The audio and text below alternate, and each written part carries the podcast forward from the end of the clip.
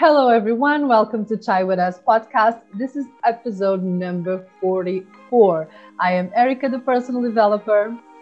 Hello, and I'm Ivana from Uncle Isabel. Yay. And today we're going to talk about children of third culture. If you are wondering right. what that means, Ivana is going to tell us in a second. I will. So, third culture kids was a term that was coined by Ruth Hill Useem in 1950 and basically, what she says is that it's an individual who, having spent a significant part of the developmental years in a culture other than the parent's culture, develops a sense of relationship to all of the cultures while not having a full ownership in any. So what it, basically let's break that down because it's a very long definition. Essentially, what it is is it's a child who has parents that are of a different culture mm-hmm. and they grow up in a country that is not their parents' country. So yeah. you have the parents' culture, you have the host country's culture, and then the child develops the third culture, a mix of both of those cultures. Mm-hmm. And sometimes it can be more than one culture or two cultures. Sometimes it, if you move around a lot, and specifically says in the developmental years, so that means in your childhood. And yeah. most of these kids move before the age of nine. And so, you know, during that time when you're developing your sense of identity, you're being raised in a country that's very different than your parents and so then you have to figure out well what is my culture? And i think and i love this topic because both you and i this is this is who we are. We are children of a third culture maybe even a fourth culture. And yes. i love that we get to talk about that this morning. So why yes. don't we start by telling people like our background story? Like where did you where were you born and how did you move about? Yes. You know you were reading the definition and i was just it's it's me you know mm-hmm. because mm-hmm I come from a different culture. I go to a different country where the culture is different. And mm-hmm. then it's like I'm not even this or that. Exactly. I'm me.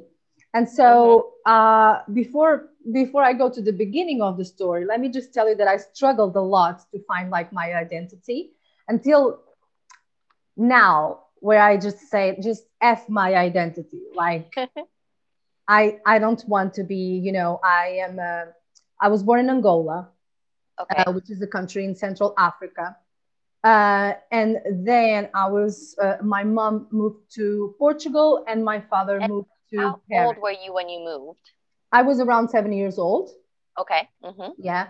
So we moved to Portugal, and then my father moved to France, Paris. So I was okay. automatically separated from my father.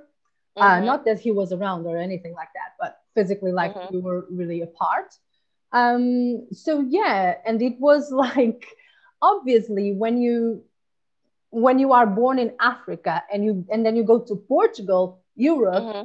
there are some differences oh right? absolutely uh it's like for me I, I would have to sit down and speak for 10 hours but just to give you a little bit of um of a vibe of what's going on, what was going on at the time. Like I was a little black girl, uh, you know, seven years old. Um, I was very intelligent apparently because uh, they were so surprised that I was intelligent and that uh, because usually when people would come from other countries, they would expect that you like your education mm-hmm. is a little bit inferior. Yes. Uh, than the education that like you know at the time i am 34 exactly. now okay? So that mm-hmm. was a long time ago. So right this was now, in the 1990s yeah around around that time. So right now things are a little bit different but at the time it was like oh my god she she has got the same level as we have you know? And at the time it was like everybody was like oh my god yes. And now i think like it was not oh my effing god it was just, just like legit i was a normal girl and the mm-hmm. school year was like i was mm-hmm. not that special like they were surprised because i was you know obviously black coming from africa like how is it possible um so yeah there were no black people around me and i was the only black girl pretty much everywhere mm-hmm. uh, and right now you go to portugal especially lisbon and it's like you are in a very multi multicultural yes. environment and you see people of all colors that was not my reality at all i did not see uh, black people around me and i was i grew up in a household where like African country, um, culture was not accepted. Okay. Uh, this is a little bit crazy, but now that I'm an adult, I do understand like, mm-hmm. and I mm-hmm. don't understand at the same time, mm-hmm. but I do understand where they were coming from, like trying to protect us children um, and helping us like blend in. Okay. You know, yes. so I wasn't listening to any African music. I was mm-hmm. not in contact with any African people. So mm-hmm. it was just like, okay, I am different. Uh, and then there are those people. Uh, it was just like very confusing. We can elaborate on that because I don't want to be like, you know, doing like a monologue over here. and we can elaborate on that because I'm sure you yeah. had some experiences um, that are mm-hmm. similar. But it was just like very confusing. Everything was confusing. Yes. Uh, realizing that I was black mm-hmm. like I mean, I didn't wake up as a kid. I was like, oh wow, I'm black. no, but you know, realizing like, oh, oh, I'm black, so that's uh-huh. something. It's different. Okay, it's yeah. not that good to be black because I get different treatment. Mm-hmm. I was just like weird years, dude. Yes. Yeah. And I feel you basically said so much of the same things that I felt as well. Like I was six when I grew up in what was former Yugoslavia, and in 92, they had a civil war. So we had to leave and we moved to Germany. And yeah. so for me, it was very difficult because I looked like the people. They were all white and I was white. And so I kind of fit in, but I didn't speak the language. And I, and I felt like I was a fish out of water because in school, I didn't understand anything. I was mm-hmm. crying all the time. The school's officials thought that my mom was like abusing me at home. And that's why I was crying. And the same thing, like what you said about your dad, my dad had stayed behind in the country. And so I grew up for maybe about two or three years without him. So there's all these formative years of like six years old and seven and eight without a father figure in the house. And that was very difficult. And then when he came back, it was kind of like trying to figure out what is his role in our family because mm. he was gone. And so my mom was mm-hmm. both the, the, the mom and the dad for some time. So it was very difficult, like the first time around. And then it happened again in uh, 98 when I moved to the US. But this time around, I was 12. It was a little bit easier because I knew what to expect. But you're so completely right because when we moved to the US, they thought that even though I was coming from Germany, they thought that like um, I wasn't maybe as smart enough. And I was. Like they, they uh, let me skip a whole grade because of all the things that I knew. Um, and so, but I don't know where this comes from. I think nowadays it's not like that anymore. Yeah. But the country just assumes that you're not on the same educational level just because you grew up in a different country. Yeah, but like geography is still the same. You know what I mean? Like if we're not yes. talking about like the national history of the country, right? You know, math math, math you know, science, everywhere, a lot of know? the same things. Yeah, exactly. So I had a very difficult time. Uh, the second time around was much easier, but the why I struggle with this is like it's this thing that I read and says having roots like nowhere and yes. everywhere, like because mm-hmm. you, you're like, where is home? You know what I mean? Like, and I always hated that question when somebody asks you, where are you from? Because that always is like a five minute answer. I know what you mean. I know what you mean sometimes like just depending on the person i would be like portugal and, and just leave you know because i don't want exactly. to explain the whole thing like it's too exactly. long you know i was born in angola and then went to portugal and then come here to spain and i've been living here for six years and why did it like it's just like you are so right um but i i love these what you just shared about having roots because yes I, I struggled with this a little bit and mm-hmm. and I was like, where are my roots? Like, where are my roots? Where are my roots? Because mm-hmm. since I was I, the way I grew up, I, I told you we didn't we didn't have a lot of African culture. You know, right? We mm-hmm. ate African food sometimes. Mm-hmm. You know, as like a I don't know. Let's do something like African today. But besides that, mm, there was not much. You know, uh, mm-hmm. nothing about history. Uh, I didn't mm-hmm. have a lot of contact with my other cousins and stuff like that. We were just mm-hmm. like point blank isolated.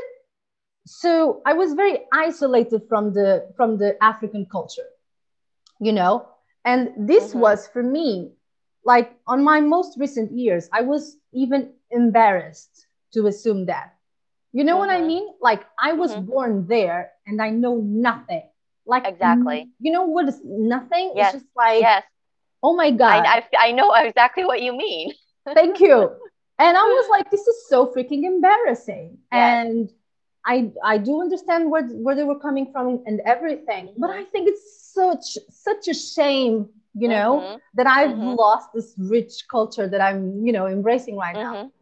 Um, where was I going with that? Okay, so I had no no contact with the African culture apart Yes. from uh, the African in in my mom and in my stepfather, which was like Mhm. you know there probably some influences in their personalities. That was Okay. it. Okay, nothing Mhm. else.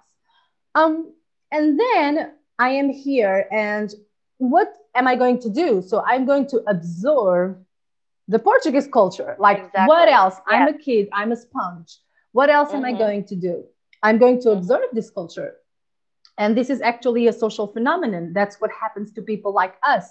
We want Yes. to um, and I didn't have any other references, so I was like, "Mm, let me let me Mhm. hold on to this.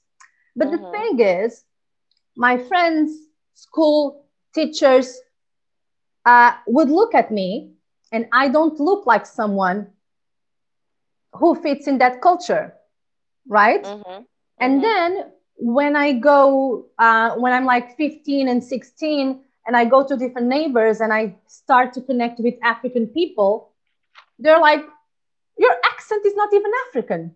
Exactly. Yes. Like an African So person. you look like them, but you don't sound like them, and there's and they can tell that there's something off about you. It's like you're like that puppy that doesn't belong. Exactly. You know, I had a boyfriend that told me once that he thought I was I was faking my accent to look better. Like, you know, like I, I wanted to like fake being white. No, it's my freaking accent. I don't have an African accent. That's how I speak. And I also have to tell you that my grandfather was Portuguese. okay. Uh, my mom is mixed. So Mhm. it's not like we were 100% African. That's it. right. We Mhm, were already mixed. mhm. So this and the, the lack of exposure to African culture and stuff, and then absorbing the culture, I'm like, I go to the Portuguese people and they're like, "Mm, mm, mm." exactly. Yes. and I go to the African people and they're like, "Mm, mm." I'm like, what the hell? It's so true. I can relate completely. I don't fit anywhere. Like Yes. it was so freaking weird and Uh-huh. a struggle. Seriously, until I got to my 30s. hmm that's Yeah. when I was like, okay, I'm gonna be this. This is me. Okay, it's mixed, it's messy. This is me, and and forget about the roots because I ain't got Mhm. any, or I got Mhm. many. Just depends on the way I you see feel the same way. It's like when I go back to my parents' uh, culture and actually the country that I was born in, Bosnia. Um, it's like I don't belong. Like something I just don't feel connected to the people there, and it's because I didn't grow up there. And we have we grew up so differently, and we have different beliefs about so many things that I just Yes. don't fit in. And they use um, the Serbs use a different alphabet, the Cyrillic alphabet. So if I'm in a grocery store, I cannot read what what it says. So like I can't even simply go and buy like a bag of groceries because I can't use the machine. And sometimes I've had to ask people for help, and they look at me and they're like, "What? Why don't you know how to read this?" Like because I look like them, I sound a little bit like them, but something is off, and they know it. They just can't point the finger at it. yes, And I love what you said because I also came across this thing. It says a sense of belonging is in the relationships to others of similar experience. So Mhm. our belonging comes from like me and you about sharing our experience because we had the same experience. Even though we grew up like worlds apart, yeah, we had almost exactly the identical experience. yeah, and and it's crazy. And the more I, I, I talk about this, like the, the more things more things I realize because hmm you know what I told what I just told you about the school and they're thinking that I was not intelligent. I was like, I didn't know that this was happening, you know, to Exactly. you at that time. This was just like a general thing. Uh, and it and it's crazy, like and it's that's why it's so good to share these experiences. hmm Um, and right now, there are a lot of children of third culture. Like Absolutely. Yes. It's crazy. because more people are moving about and it's becoming a globalization. Yes, you have people from Europe living in Asia, people from Asia mm-hmm. living in Europe, people from Europe going to the United States. Like this yes. is like a, global world. And mm-hmm. now we have more people to talk about it. You can just type it exactly. on whatever you want to type. Yes. And you will find uh, people you can relate to. Uh, I didn't have a lot of people. Well, let me think about it. I really didn't have people like me, like while I was growing up until I got like to my mm-hmm. 20s, maybe.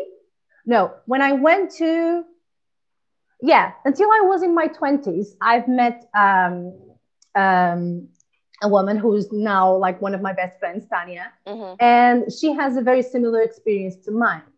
But mm-hmm. besides that, everyone just, you know, seemed to fit in wherever, you know, they were navigating.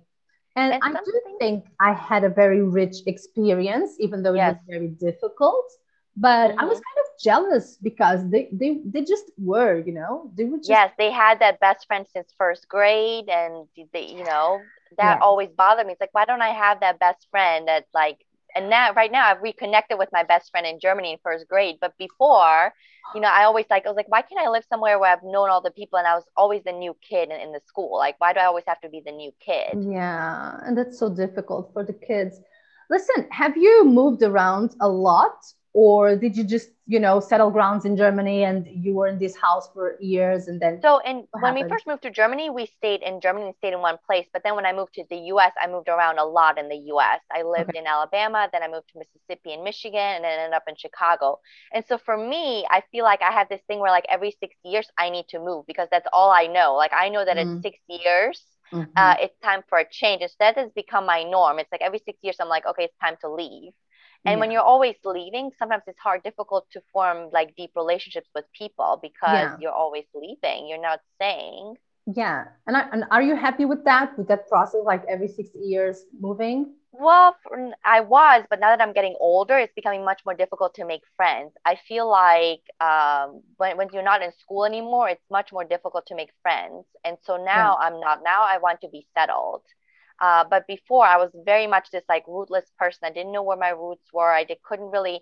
Yes, I was born in Bosnia, but I didn't really feel like uh, an attraction to that country or anything. Mm-hmm. Mm-hmm. And then I can't really claim Germany as my as my home because I'm not German. It was just a place where I briefly lived. Yeah. Uh, and so I say to people that like I'm a Bosnian American who grew up in the U.S. because that's where I spent a lot of my years. Yeah. Um, but and something you mentioned too is that like your parents didn't really have uh, any African culture at home because they wanted you to fit in. Same with me. Like when we lived in Germany, we I did not know anything about Bosnia. Like we did not do any Bosnian. We did everything that was culturally appropriate in Germany. Yes. Uh, but and so I don't know. What do you think about that? Do you think that was the right decision on your parents' part, or do you think that it uh, wasn't?